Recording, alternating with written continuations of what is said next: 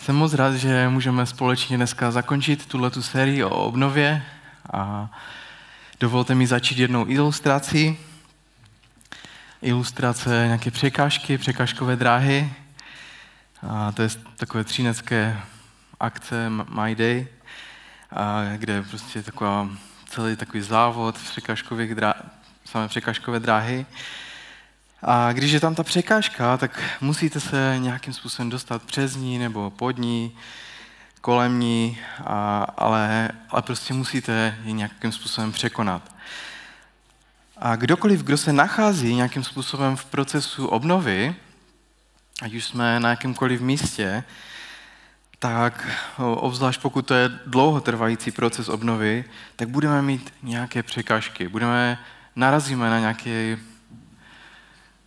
na něco, co, co budeme muset překonat. A člověk, který touží možná jít na misi do zahraničí a rozhodne se, jo, dneska jsem se rozhodl, půjdu s, za Benem, s celou rodinou do Iráku, tak, eh, tak je to skvělé, ale bude čelit nějakým překážkám. A první překážku, kterou bude muset překonat, je, že bude potřebovat získávat nějakou finanční podporu, proto aby tam mohl zůstat, proto aby mohl nějakým způsobem fungovat tam, aby to bylo něco trvalého.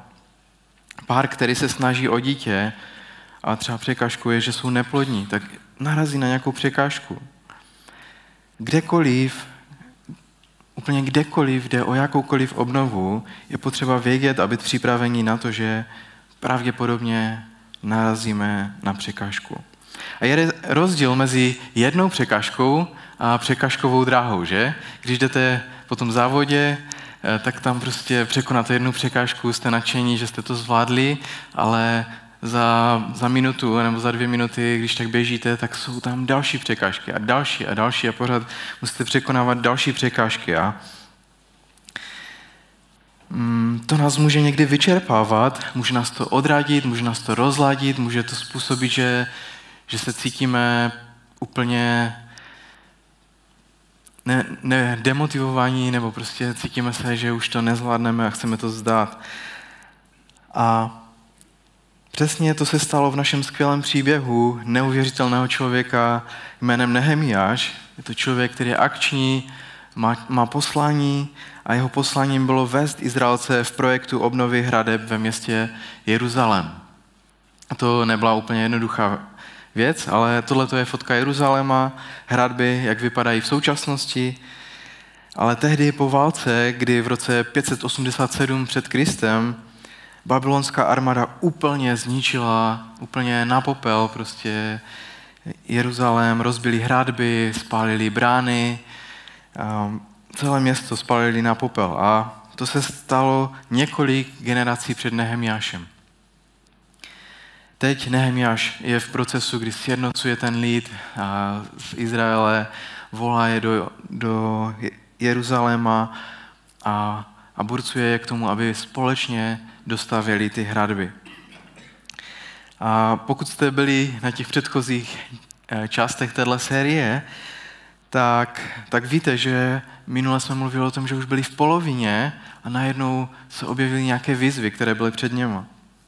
Dneska se budeme bavit o, o nějakých překážkách, které, které jsou v tom procesu obnovy, i když jsme možná před koncem, i když jsme už možná v cíli. A mm, co se děje, že po tom cestě se před ně postaví výzva, za výzvou další výzva a další. Objevují se tam nějak, nějací takové, takový vévodové nebo možná lépe říct válečníci, Sanbalat a Tobiáš, Gešem, a oni se snaží dělat všechno pro to, co je možné, aby, aby je zastavili, aby je odstrašili, zastrašili, aby je zastavili, aby, mm, aby skončili. A Nehemiáš musí motivovat lidi, aby s odvahou šli dopředu a pokračovali v tom díle. A musíte něco vědět dneska to skončí. Oni to dneska dostaví, protože dneska je poslední kázání z téhle série a tak to musí tak být, že? A, Ale neobejde se to bez koncové překažkové dráhy. Je dost možné, že někteří z vás už jste se stotožnili s tím obrazem překažkové dráhy. Možná jste si říkali, můj život je jako taková velká překažková dráha, kde pořád musím něco překonávat. A možná v posledním roce si nezapasil jenom s jednou těžkou věcí, ale by byla to jedna věc za druhou a v zásadních oblastech tvého života. A je super, že máme tohle, můžeme ho nazvat hrdinou, Nehemiáše, a který dostavil, který obnovil ty hradby. Můžeme sledovat, jak probíhal jeho běh a jak předcházel, nebo jak přecházel tu jednu překážku za druhou s důvěrou a s nadějí. A mám naději, že i vás to dneska osloví i v tom, když uvidíme dokonči, dokončení těch jeruzalemských hradeb. Tři překážky, kterými se společně budeme dneska zabývat, jsou z Nehemiáše 5. a 6. kapitoly. A tak pojďme se na to podívat. První překážka je soustředěnost. A chci, abyste něco slyšeli. Nebo si představte nějaký zvuk. Není to zvuk eh, stavebního ruchu, jak bychom očekávali na stavbě, ale chci, abyste slyšeli ten rostoucí pěvecký sbor těch, kteří si začali stěžovat. Křík, protesty. Znáte to, jak se protestuje proti vládě, nebo proti válce, nebo proti čemukoliv, tak to je dost hlučné, že? A přidávají se i takoví ti potiší, kteří se nikdy nepřidávají, ale když už je velký dav, tak se přidávají všichni a, a protestují. A není to jenom stěžování si, že mají ruce plné puchyřů, že bolí ruce, že bolí záda, jak nosili prostě ty těžké věci, sutiny, cíhly, nevím co všechno. A, ale bylo to legitimní stěžování si. Byly to stížnosti skoro všech těch dělníků. Připadalo jim skoro nemožné současně být zapojení do té práce na té obnově a zároveň být schopní uživit své děti. Když jste farmář, a, většina z těch lidí nebyli stavitelé a neživili se tím, a když jste třeba farmáři nebo pastýři nebo cokoliv, tak když několik měsíců stavíte, tak, tak co děláte? Nepěstujete a nechovete zvířata, že? Ne.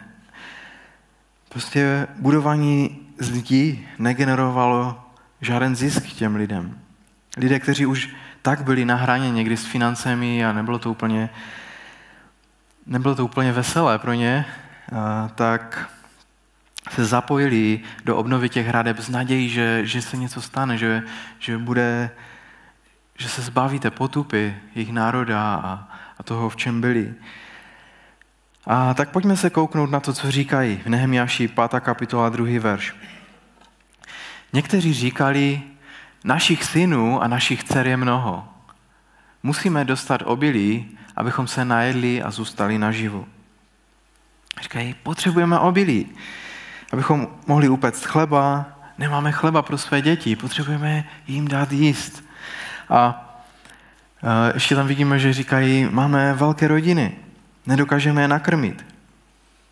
A možná vyvstává otázka, proč ti, kteří byli bohatší a měli navíc, proč nevyšli a nepůjčili třeba jim peníze. Ale když bychom četli dál, tak vidíme, že právě to se stalo. Ale byly tam nějaké podmínky. A oni říkají, jo, nemůžete nakrmit svoje děti? V pohodě, my vám půjčíme ale musíte se mi podepsat tady a tady a tady. Zaplatíte úroky z toho, co jste si půjčili a než mi to vrátíš zpátky, co jsi spůjčil, tak tvoje pole, tvoje vinice budou moje. A možná si říkali, jo, potřebujeme, abyste nám pomohli, ale počkejte minutku, když vám dáme svoje pole, svoji vinici, tak jak to máme udělat? Když to můžeme splatit akorát tím, že, že prodáme to, co jsme vypěstovali na té vinici, když prodáme to, co jsme vypěstovali na tom poli. Ale ti lidé říkali, hm, to není náš problém. A tohle přesně se dělo uprostřed toho izraelského národa. Nehemiáš 5.3 je napsáno, jiní říkali, dáváme do zastavy svá pole, své vinice a své domy, abychom dostali obilí v tomto hladu. A zdá se, že už to, být horší, že už to nemůže být horší. A, ale, ale může. I když se to zdá nemožné v dnešní době, v té době bylo běžné, že když jste se zadlužili a když jste dlužili peníze a nemohli jste je splatit, nebyli jste schopni je splácet, tak mohli přijít ti, kterým jste dlužili a vzít vám vaše děti. Přišli a vzali vám vaše děti, které byly dost staré na to, aby mohli pracovat, prostě 12, 13, 14 let, možná i mladší. Mohli přijít a vzít si je a zotročit, aby se jim to tak zaplatilo, to, co jim dlužíte. A tak ty protesty pokračují. Lidé se bouří a říkají, nebudeme pokračovat. Nemůžeme pokračovat, protože nejsme schopni uživit své děti, své rodiny. A v pátém verši to pokračuje a je tam napsáno, a není je naše tělo jako tělo našich bratrů a naši synové jsou jako jejich synové. Avšak hle, my musíme nechávat podmanit své syny a své dcery za otroky a některé z našich dcer již byly podmaněny.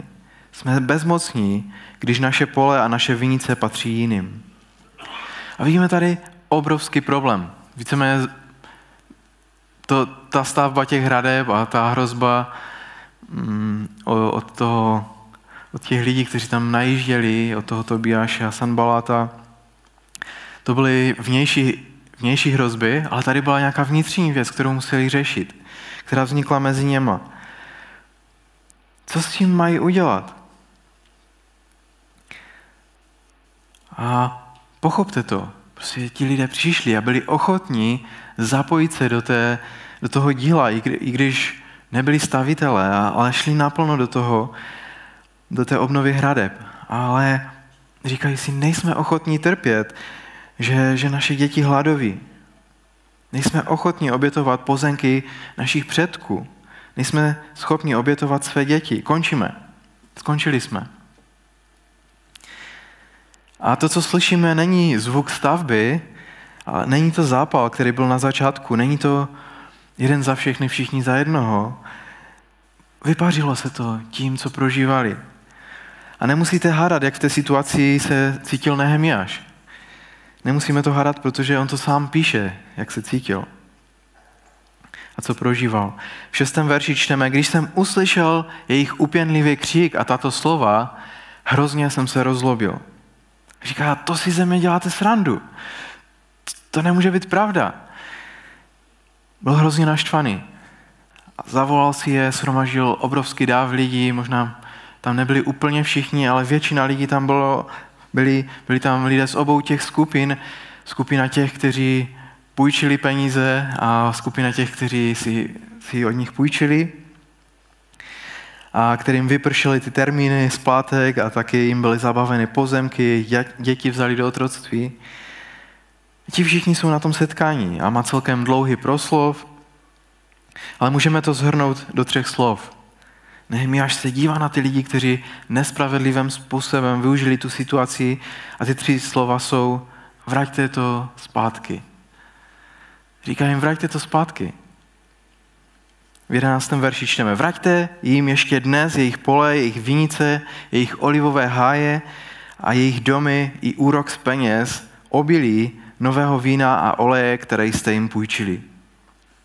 Vidíte, ten projekt, který se snažíme společně dokončit, tak je zadržený právě kvůli toho, že jste se snažili sobecky využít té situace.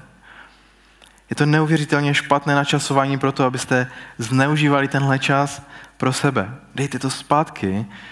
A překvapivě, co se děje, a je to úžasné, je, že v tom dalším verši čteme, že na to řekli, vrátíme a nebudeme od nich nic požadovat. Učiníme tak, jak říkáš. Pak jsem svolal kněze a nechal jsem je přísahat, že budou jednat podle tohoto slova.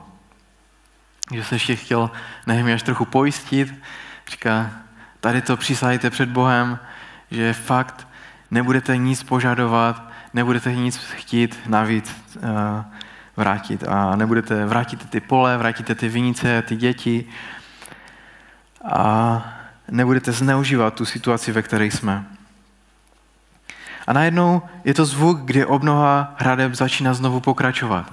Znova se tam začíná i ozývat ty míchačky s betonem a nevím co všechno. A už to tam jako zase funguje, nosí se tam ty cíhly a, a funguje to. Ale otázka, která vyvstává z, toho, z té celé situace je proč? Proč to udělali? Proč brali a zabavovali jim pozemky a domy? Proč jim dokonce zotročovali děti?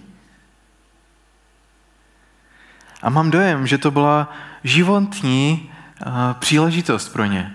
Byla to životní šance, uh, finanční příležitost a to prostředí ve městě bylo takové, že když se někomu zdálo, že může nějakým způsobem vydělat, tak je to dokonalý prostor a čas to udělat právě teď. Mohli říct, já jsem je nenutil to podepsat. Oni to podepsali. Je to fér? Není to fér?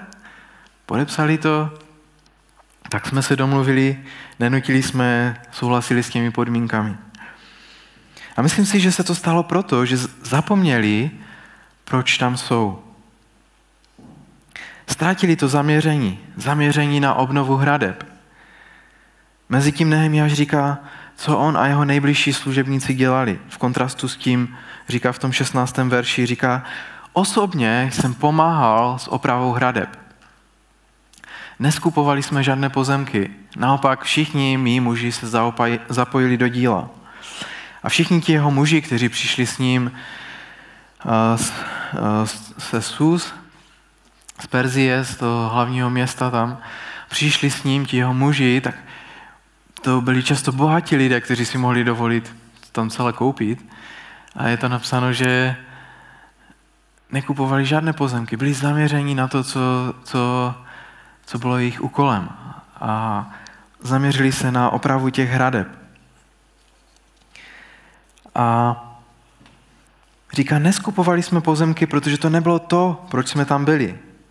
Když byl Nehemiáš místo držícím, nekupoval žádné pozemky, protože proto tam nebyl.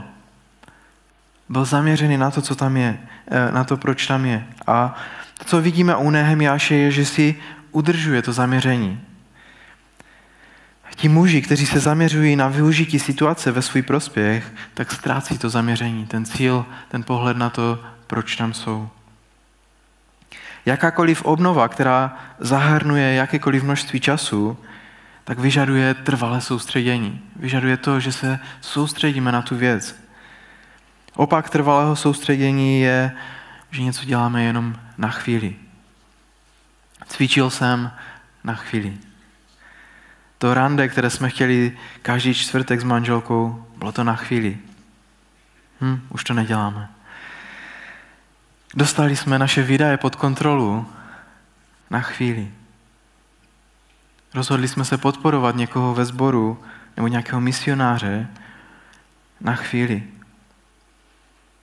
Rozhodl jsem si číst znovu Bibli a psát si modlitby a žehnat dopře, dopředu každému dni. Jo, a vydrželo mi to na chvíli. A nepřítelem toho trvalého zaměření, trvalého soustředění se jsou tyhle výkyvy, kdy se jenom na chvíli soustředíme na, na ty věci, ale pak přijdou různé další věci okolo a mm, už to neděláme. Možná pár, který si vzal hypotéku 1,5 milionu a zaplatil ji za, za pár let, za 8 let třeba. To je trvalé zaměření, kdy prostě rok co rok, měsíc co měsíc splácíte hypotéku.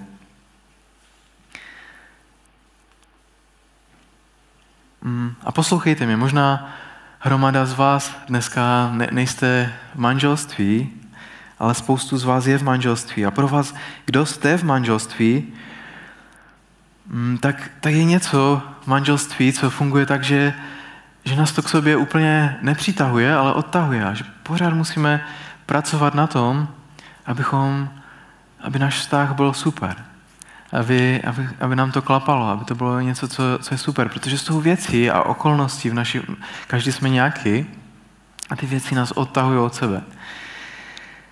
A potřebujeme soustředěné úsilí pro to, aby naše manželství fungovalo. Nic není samozřejmé.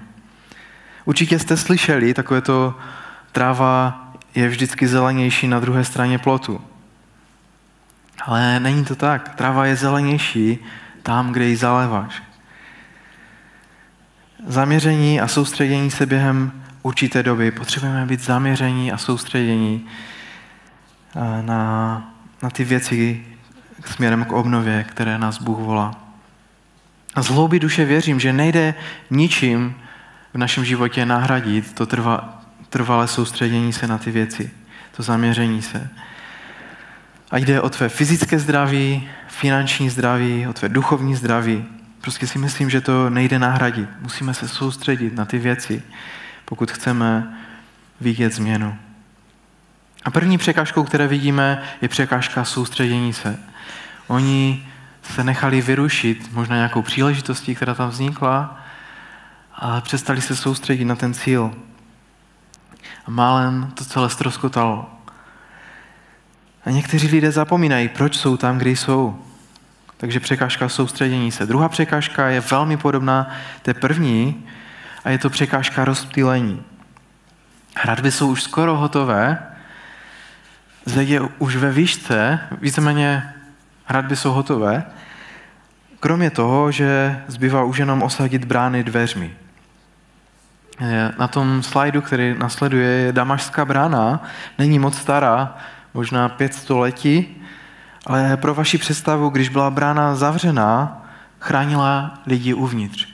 Ty zdi byly dost pevné a i ty vrata, ty dveře byly dost pevné na to, aby zastavili ty lidi. Ale, mm, ale pokud tam žádná brána, pokud tam žádné dveře nebyly, tak prostě to nešlo, že? Nemohli nic udělat a prostě byli jste nechráněni dál. A, a tak Sanbalat a Gešem se znovu snaží rozptýlit Nehemiáše od toho, aby to dílo dokončil. Podívejme se na to. Šestá kapitola od druhého verše. Tehdy mi Sanbalat a Gešem poslali vzkaz. Pojď, setkáme se v některé vesnici na pláni ono. Zamýšleli mi totiž provést něco zlého. Pláň Ono byla okolo 50 kilometrů severně od Jeruzaléma na hranici Judeji a Samaří. A pokud by Nehemiáš souhlasil s tím, že se potkají, pravděpodobně by ho zabili, měli v plánu mu něco provést a měli v plánu ho zastavit jakýmkoliv způsobem. Zajímavé, že se neodvážili přijít tam do, do Jeruzaléma za ním, ale chtěli ho vytáhnout samého. Možná viděli, jak silný je v, to, v té motivaci a v tom pozbuzování lidí eh, k tomu, aby bojovali a možná se báli. A dál čteme, vyslal jsem k ním posly z odpovědi. Pracují na velikém díle. Nemohu se uvolnit. Proč bych měl to dílo spozit, když bych ho opustil a sešel k vám? A říká jim, sorry, prostě dělám velmi důležitou práci.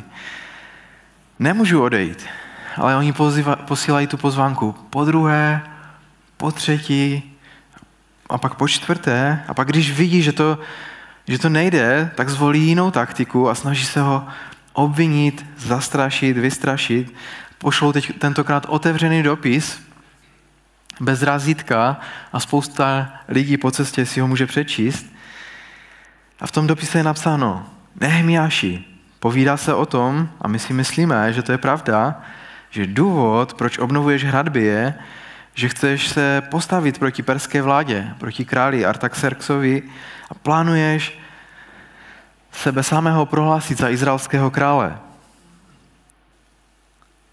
Může se to dostat k Artaxerxovi. Je to hrozba, je to, je to nějaká věc, která snaží se ho vystrašit.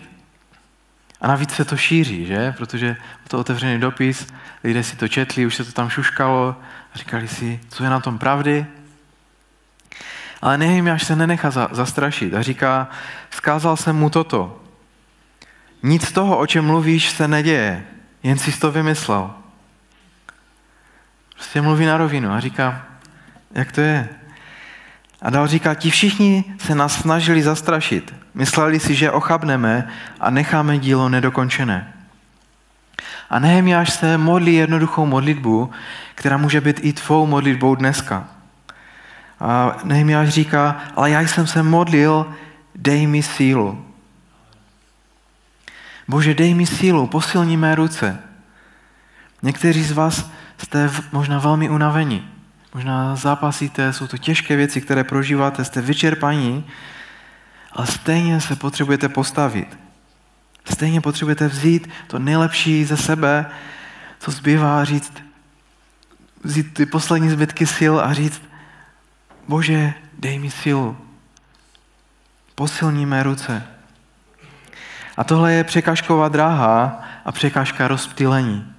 Můžeme být rozptýlení práci, na rekonstrukci doma, dovolenou, projekty, nebo problémy, které přichází do našeho života. S dětmi, zaměstnání, finanční problémy, cokoliv, co prožíváme, zdravotní problémy. A nebo někdy jsme zahlceni dobrými věcmi. Máme to, to, že stavíme dům, je dobrá věc, že? To, že nevím, jedeme na dovolenou na, na dva měsíce někde. To jsou dobré věci. Ale díky rozptýlenému srdci můžeme duchovně vybočit. A Ježíš nás varoval, že se to bude dít. A jeden obrázek kukuřičného pole, Ježíš mluvil podobenství o rozsevači, který prostě jde a hází to zrno na zem a jsou tam čtyři různé druhy půdy a některé zrno padne na cestu, některé na skalnatou půdu nevydrží, protože nemá kde zakořenit a slunce vysvítne je po něm, ale třetí půda je plevel nebo, nebo trní. Když začne ta rostlinka růst a trní začne s ní soupeřit o, o živiny z té půdy a prostě začne ho zahlušovat, tak ta rostlinka pak nenese žádné ovoce a udusí se kvůli toho trní.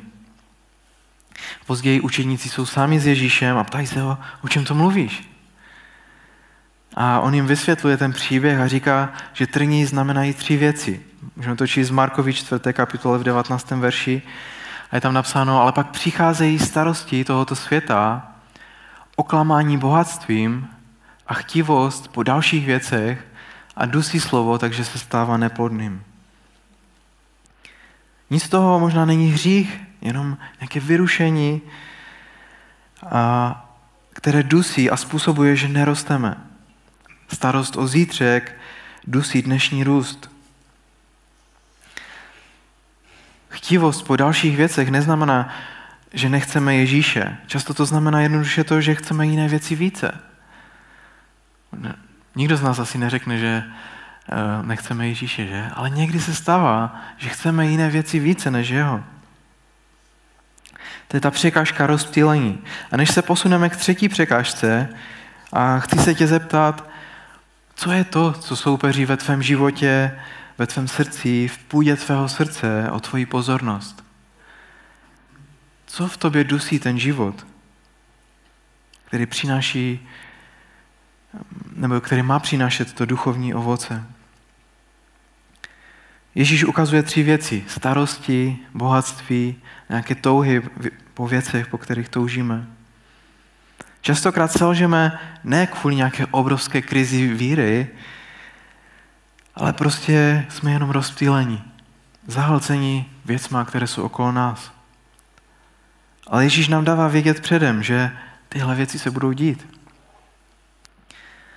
Takže Nehemiáš nejde na setkání. Čtyřikrát ho odmítne, říká, je mi jedno, jestli mi vyhrožujete, já tady zůstanu.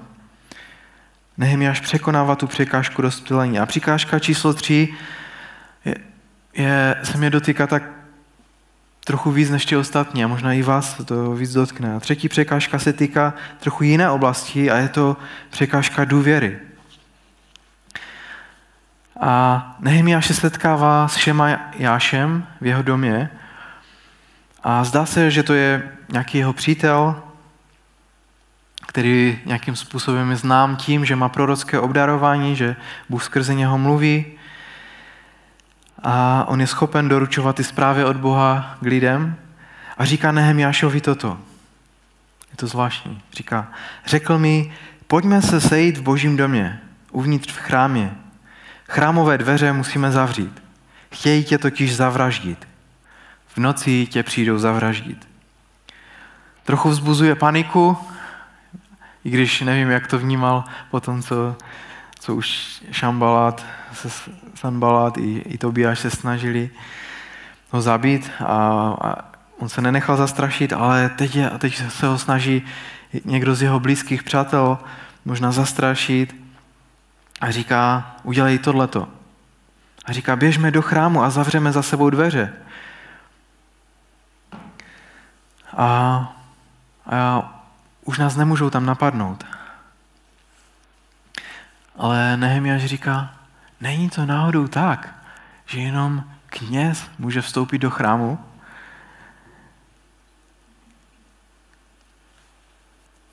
Je to napsáno, člověk jako já by měl utíkat? Řekl jsem na to. A co pak někdo jako já může jít do svatyně a přežít? Nepůjdu tam. A dostal ho otázku, ptá se, kolik ti zaplatili?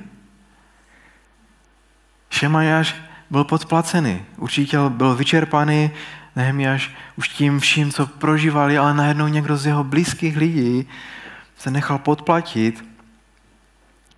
A, a Nehemiáš říká, rozpoznal jsem, že ho neposlal Bůh, ale mluvil proroctví proti mně, protože ho najali Tobiáš a Sanbalat. Byl najat proto, abych ze strachu takto jednal a zřešil. Měli by tak zámínku poškození mého jména, aby mě mohli tupit. Nehemiáš si uvědomuje, že byl tak blízko toho, aby ztratil to dobré jméno, aby, aby zřešil, aby, aby se celá ta stavba zastavila před dokončením. Byl jsem tak blízko toho, abych ztratil svoji bezúhonnost. A ty dveře by se nikdy nedostaly do těch prázdných brán. A to je úplně odlišný druh bolesti a odli, odlišný druh překážky. To je, chlapi, já jsem ti důvěřoval. Já jsem v tebe doufal, že jsme přátelé. Důvěřoval jsem ti. A ty jsi mě zklamal. A znovu mm, je to trochu na místě se podívat na Ježíše. Ježíš sedí se svými učedníky. Když byl Ježíš tady na zemi jako Bůh v lidské podobě, tak zažil plnost lidských emocí.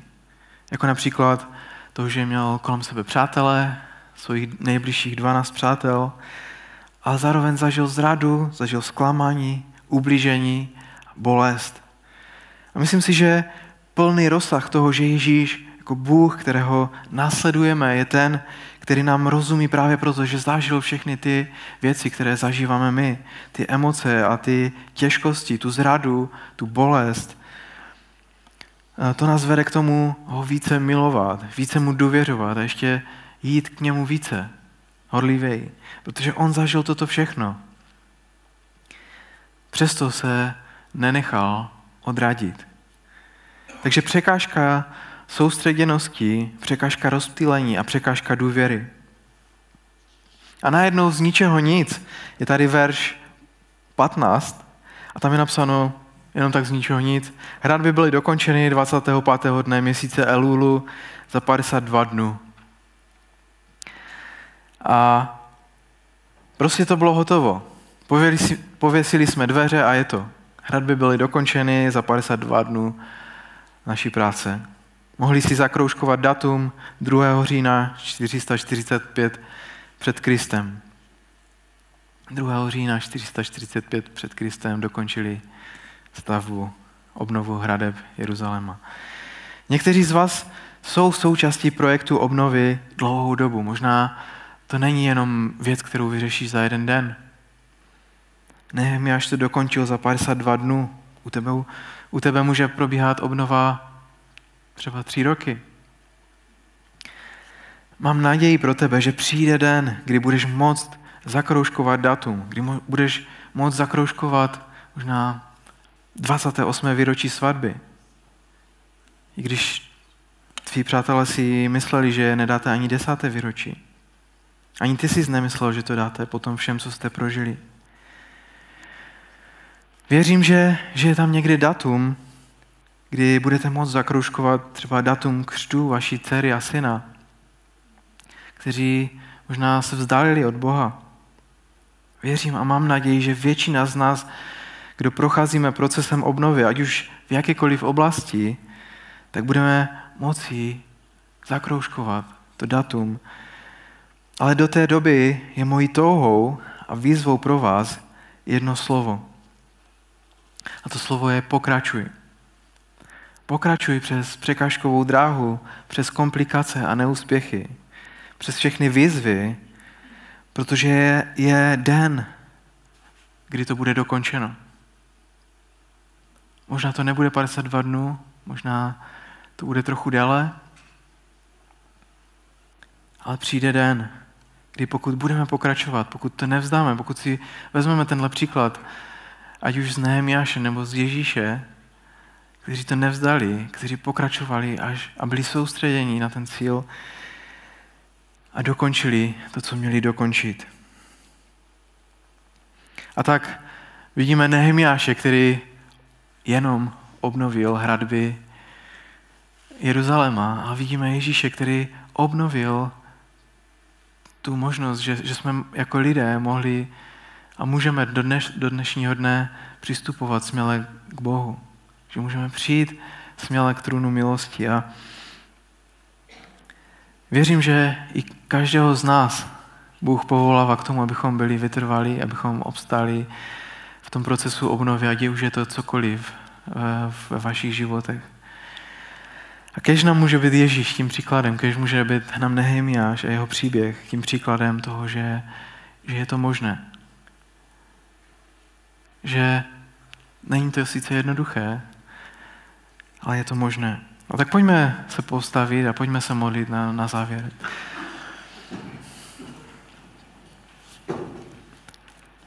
Sláva tobě Ježíši, já ti děkuji za to, že ty jsi nám obrovským příkladem a zároveň ti děkuji za tenhle ten příběh Nehemiáše, který můžeme číst přímo, jak ho sepsal, jak ho prožíval, co, co cítil, co prožíval, jaké překážky musel překonávat. Díky za ty týdny, které jsme mohli procházet jeho příběh.